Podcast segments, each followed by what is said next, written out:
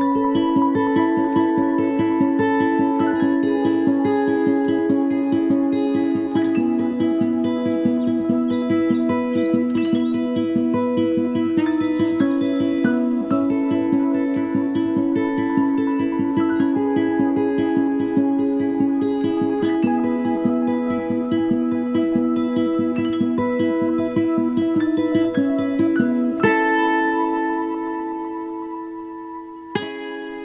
and welcome to the first ever episode of the Wainwright Ramblers, with me, Lance, and my fellow rambler, Matt. Hello. In this series, our aim is to take you on our journey to complete the 214 fells in the English Lake District known as the Wainwrights.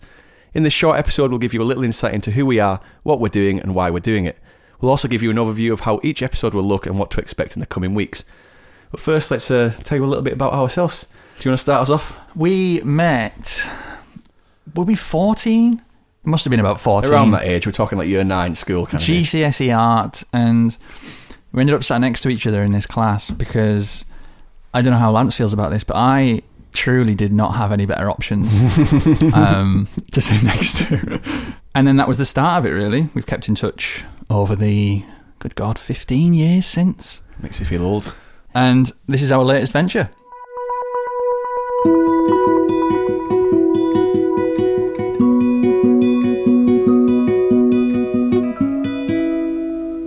Okay, so first of all, what are the Wainwrights? Well, the Wainwrights are a list of, as I said, 214 English peaks uh, that lie within the boundaries of the Lake District National Park in England, and they're described by Alfred Wainwright in his seven volume pictorial guide to the Lakeland Fells. Now, I also hear you ask, Matt, who is Alfred Wainwright? You must be listening very close. well, let me tell you. So, I found out about the Wainwrights last year, which of course made me buy the books myself, dig in, and read a little bit about Alfred Wainwright. I think this is going to be a bit of a history lesson for both me and you, unless you unless you're full of Alfred Wainwright knowledge. I I know of the man. I know where he's been, where his footsteps lay. But I really, yeah, I don't know a massive amount. Okay, well, Fill let me in. Let me fill you. Let me fill you in.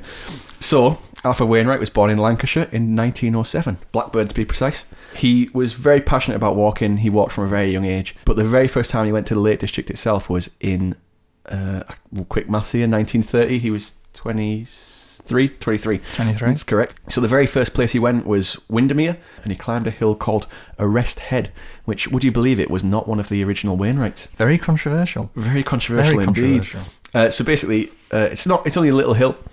Um, short walk. It's about two mile. Nice little circular route, but it gives you a real nice landscape of the lake itself and the and the surrounding mountains. Love at first sight for Alf. So basically, he climbed up Orrest Head, and that's kind of what he goes on to describe as the thing that started it all. It was that which set him off on going on the rest and kind of creating the books. So in that was 1930. So in 1955, he produced his first of seven pictorial guides to the Lakeland Fells. Uh, so he'd had 25 years under his belt at that point, and he released his last one in 1966. So across 11 years, he'd climbed the 214 fells. Each book had detailed drawings of each walk and different routes up each different peak, and kind of in-depth dramatic descriptions, which was what I think everyone loves about Alfred Wainwright's books. For me, I think that like half of them I haven't read them all, but what I what I like to do is read about each one before I go do the walk, or I'll read about it when I get back from the walk. But it's it's it's literally for, for anybody to read. So you could have a love for the lakes, and you could in read it for for formal reasons. You could read it because you want to follow the route up, or you could read it because it can kind of take you there just through words. That's how strong his writing was. It was so dramatic that you could close your eyes and well, not close your eyes because you're reading, but you, you you would you, you get what I'm saying. You kind of feel like you're there.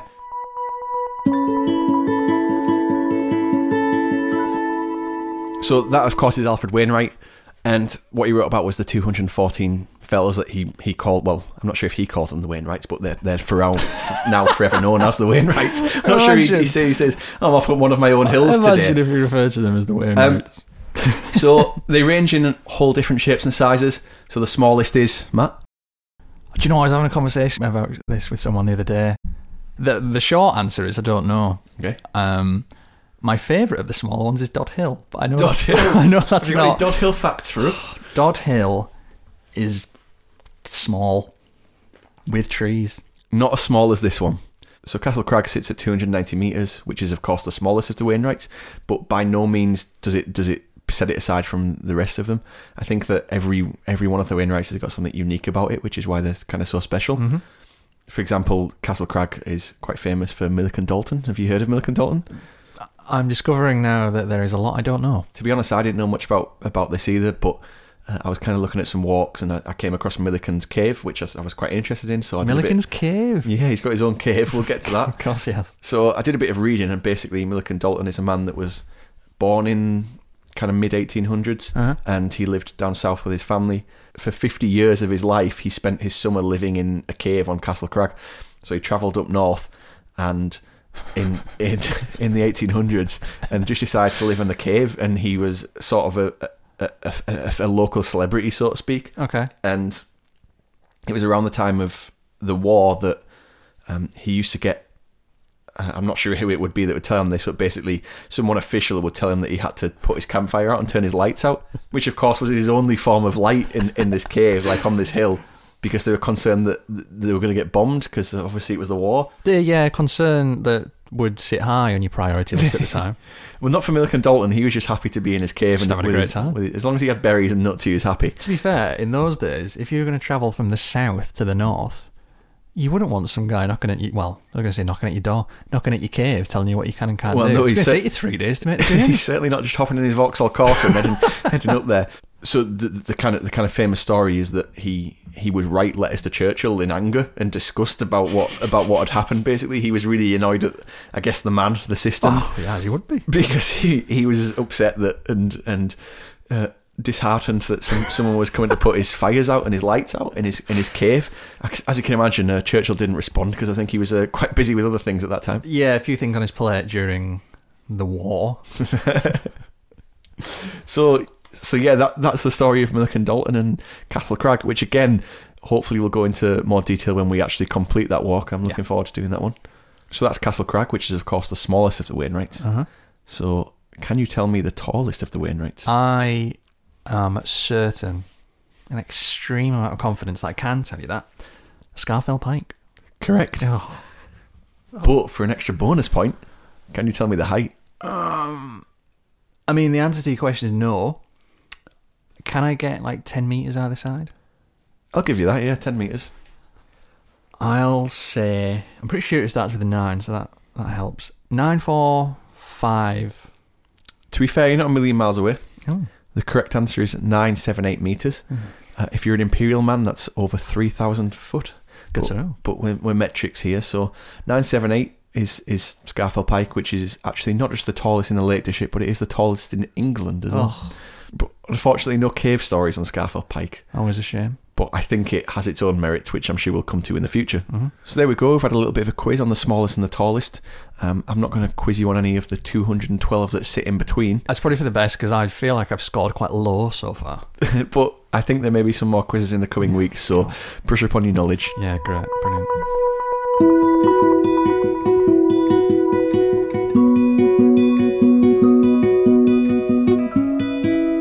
It was it was said that Wainwright was was quite a reclusive person as well, and he often found the fells to be the place where he could just be away from everyone, kind of on his own. And I think that's one of the reasons why I love the Lake District myself is because you can park your car up, and within ten minutes, there's literally you and nobody else around you in a million miles, and it just feels like you can shut off from the world a little bit. And especially in the past year or so, I think that's what we've needed. I was going to say, let's give it some context. We're starting this on the back of a year everyone is aware of the circumstances. And I think for a lot of people, especially ourselves, the lakes have served as something as an escape from what's been going on. And I think that brings us nicely to how we both got into this. I'm back into it in my case. I started many moons ago when we used to stay in a static caravan by by a bed of water. You know the the vibe. Oh, I know, I know. I've been many a static caravan in my life. My my granddad on my mum's side was a big fan, as was my mum. So that ended up being the family holiday, and it was like two or three a year. As a kid, you kind of just want to play out with friends and play video games and all the rest of it. And at the time, I don't think I appreciated it for what it was, but I'd like to think that's just a kid maybe being a bit difficult. When we got out on the hills, it was a bit of a different story and I loved it. It was exciting, it was adventurous, it was just different, you know? I didn't go back for a long time, no particular reason. Life just kind of happens. I don't remember the last time I went before I started going back, but in the interim, I did the whole university job. That you know, things just things just happened. So the first one we did when we went back last year was it September? Yeah. Was Scafell Pike was the first one we decided to go up when we went together for the first time, and it was the first time I'd been back for a few years. And when we got to the top, it was very cloudy, bit of a miserable day, but there was maybe 30 people up there, which, given the circumstances of what was going on, was a lot of people to have in one place. And for a brief moment, the clouds parted, as you'll remember, and the sun shone, and everyone just started cheering. And it was just such a. Oh, I can only describe that to me as for me as festival atmosphere. yeah. Like if you've been to a festival, you you know you you hear the murmurings of the people and the, everyone's talking to everyone, and which again is really weird because at that time you, you hadn't left your house for about four months, Yeah. and it felt weird to actually see another person, let alone talk to them. Mm-hmm. So people were you know t- talking, and I think that's what one of the reasons that I love the the fell so much is there's there's two kind of walks for me, and one of them is is your big like mountain like your Scafell Pikes and your Helvellyns, and the the other kind of variant of walk for me is is the complete opposite, which is like your haystacks, where it's just us and nobody else kind of there, and that's when it, it kind of takes fully takes you away, and there's nobody around, Yeah. and you can just forget the world. You forget that there's a pandemic happening, and there's no mobile phones, there's no mobile phone signal, so there's no chance of that up there. You're not got the Wi-Fi out, but th- that that's the the two different walks for me, and they both have their own merits, and I think that's why one, like one of the bigger reasons why I'm in love with what, what we do. Yeah, so that's what drew me back, that kind of euphoric moment on the top of Scafell Pike. And similarly, I mean, we did Haystacks the next day, didn't we? We did, yeah. So we we kind of knocked those two back to back. And having not gone for so long to having these two wild experiences of just pure joy, and especially on the back of what we'd all been through, I was hooked. But like I said, it's since served as an escape, and I'm also very conscious of my efforts being something of a legacy. I don't want it to end with my parents. So I've gone full circle. But I think it was a little different for you, right? Yeah, mass- I mean, massively different for me. So the very the very first time I actually visited the lakes was in about 2011. So I was about 20, some around 20, 19 years years of age, uh, and I came with my uh, now lovely wife, and it was our very one of our very first holidays together after we'd been together for a year or so. And I kind of took the the lakes in, as, a, as a literal meaning. I just I saw Lake District and just assumed that it's a district of lakes. 100,000 square foot of pure water. So, so basically, when we came, we didn't really do any kind of walks. We kind of just visited the lakes because I thought that's what you did. I thought that was the done thing. um, so I was very touristy. You know, we went did the, the the generic stuff like going to Windermere and going on our steamboat and v- visiting the lakes essentially. Which don't get me wrong, it was beautiful and a lovely a lovely thing to do, but I never quite got the full experience. Yeah. Which brings me on to when I went back for the first for the first time again after that The big return. yeah, t- and did my kind of first first walk. Um, so in July of 2020, when we were first allowed out of the house again, which is a crazy thing to say. Imagine being told you can't leave your It's house. a strange sentence, yeah. Um, and I, I went on a, a kind of a couple's holiday with with my wife Amy and uh, our fellow rambler Nick Oh, and and his partner, and we did four nights away, and I'd, I'd I'd kind of planned some walks, and the ones that I'd planned were just ones that I thought, you know, we were in Keswick, we were near Keswick. I had no idea they were Wainwrights, but the first one I ever did was uh, Walla Crag. That's kind of when I fell in love with it. So from then, I've probably done around twenty, which isn't a lot compared to some people that have bagged a lot, but that's been in under a year, and kind of kind of fleetingly going back and forth to the lakes because obviously we've been in and out of lockdown. Um, but I've got about twenty under the belt so far, and we're going to kind of go through each one in each episode. Um, do you do you do you happen to remember the first one that you climbed? Or Oh, man. No. In a word, no. I obviously didn't have a say in what we did because I was so young. Mum would plan the route and off we went. I remember doing the ones, you know, we did Cat Bells. Um, I think we did Blencathra quite early. Helvellyn was was a big one. I did Striding Edge when I was maybe 11. But the literal first one, that's a big, big ask. Big, a- big ask with no answer, basically. No. Yeah, fair. It's No fair. It's a long time ago for me. It was last year, so I remember it like it was yesterday. so I, I- I guess the next question is is why we're doing this. So why why is it that you've decided to kind of get get get into doing these specific set of hills? Because you could have chose any really, and we've chose these ones very specifically. Many, many a set of hills, as those people keeping an eye on the different sets of hills will know. It's kind of in the family, and that means a lot. I know them quite well. I like them. There's varying degrees of skill level depending on the route you take. You've obviously got, I've mentioned it before, your dods, which you can just ramble up and down. You've got your sharp edges. You've got your jack rakes, which not for everyone, bit of a challenge, and it just caters for so many different people. There's just something about them. I've also always liked the idea of kind of completing a big thing. For me, one walk isn't enough, you know, unless it was Everest or K2, which I'm sure we'll do at some point because that's just up and down in a day. But the Wainwrights is a real big undertaking. And it's nice to have a multi year project, you know? Yeah. Never really had it. Something to look forward to most weekends. You can keep track of it. Yeah, I think I'm with you 100 percent on, on that one because for me, I think I, I personally need a need a goal and like like what better goal than this completing 214 of the finest 214. the finest hill. I've said that a lot today. We do Every a- time it comes might up. do a word count on how many times I've said No, it's 214. every, every but- time it comes up, I think it's a lot.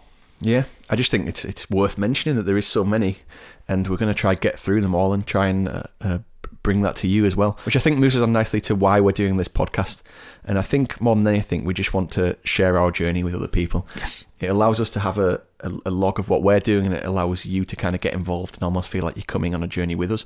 So I think in a way we're taking a, a lot of influence from from Wainwright himself in the fact that he had his seven books that were that were purely written, so you'd ha- kind of felt like you you, you you had your own image of what it looked like. Um, we're going to take you on that on that similar journey. This is kind of a audio podcast that you can listen to, but then we're also going to have elements of uh, little bits of video and photos as well on social media channels. It won't be as in depth as these podcasts will be, but hopefully you can just kind of. I think that the best way to describe it is we put our boots on and you put your slippers on and just kind of put listen to the podcast and we do all the hard work and you get to kind of feel like you've came on the journey with us. The assumption there that everyone listening to this is going to be wearing slippers. is, Well, I, personally, I would be.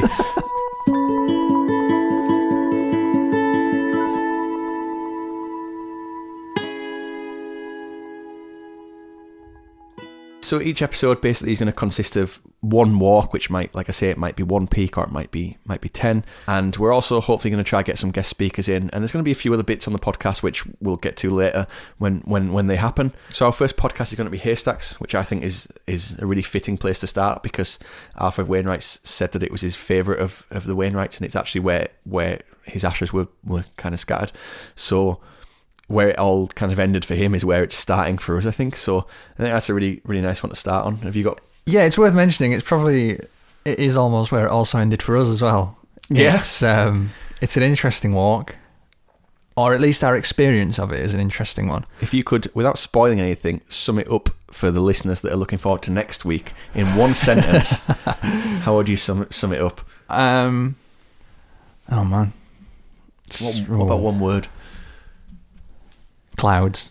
Yeah, lots of clouds. Clouds, but not in the sense that there's no views. We were we were above the cloud line. We were in the clouds. We weren't even above it. We were in the clouds, and there was a few occasions where maybe it got a little touch and go, Yeah, a little bit sketchy. a little bit sketchy. yeah. But they, they're all learning curves, and hopefully we kind of learn from our mistakes and we take them on the next one. No, not even mistakes, but I don't know what I'd call them, but there were a few moments where I was terrified. yeah, Not of an edge or anything like that, just that we weren't going to get down. yeah. It was felt like we were going to live live up there forever. Yeah, and when we got to his tarn, I thought this might might actually be quite a nice place to just settle down, put Yeah. down some roots. But no, it was um, it was difficult for reasons which you'll come to learn in the next episode. Yeah, I think we'll leave you with that one because it's quite it's quite a cliffhanger to end on. I think. Almost literally, yeah. yeah.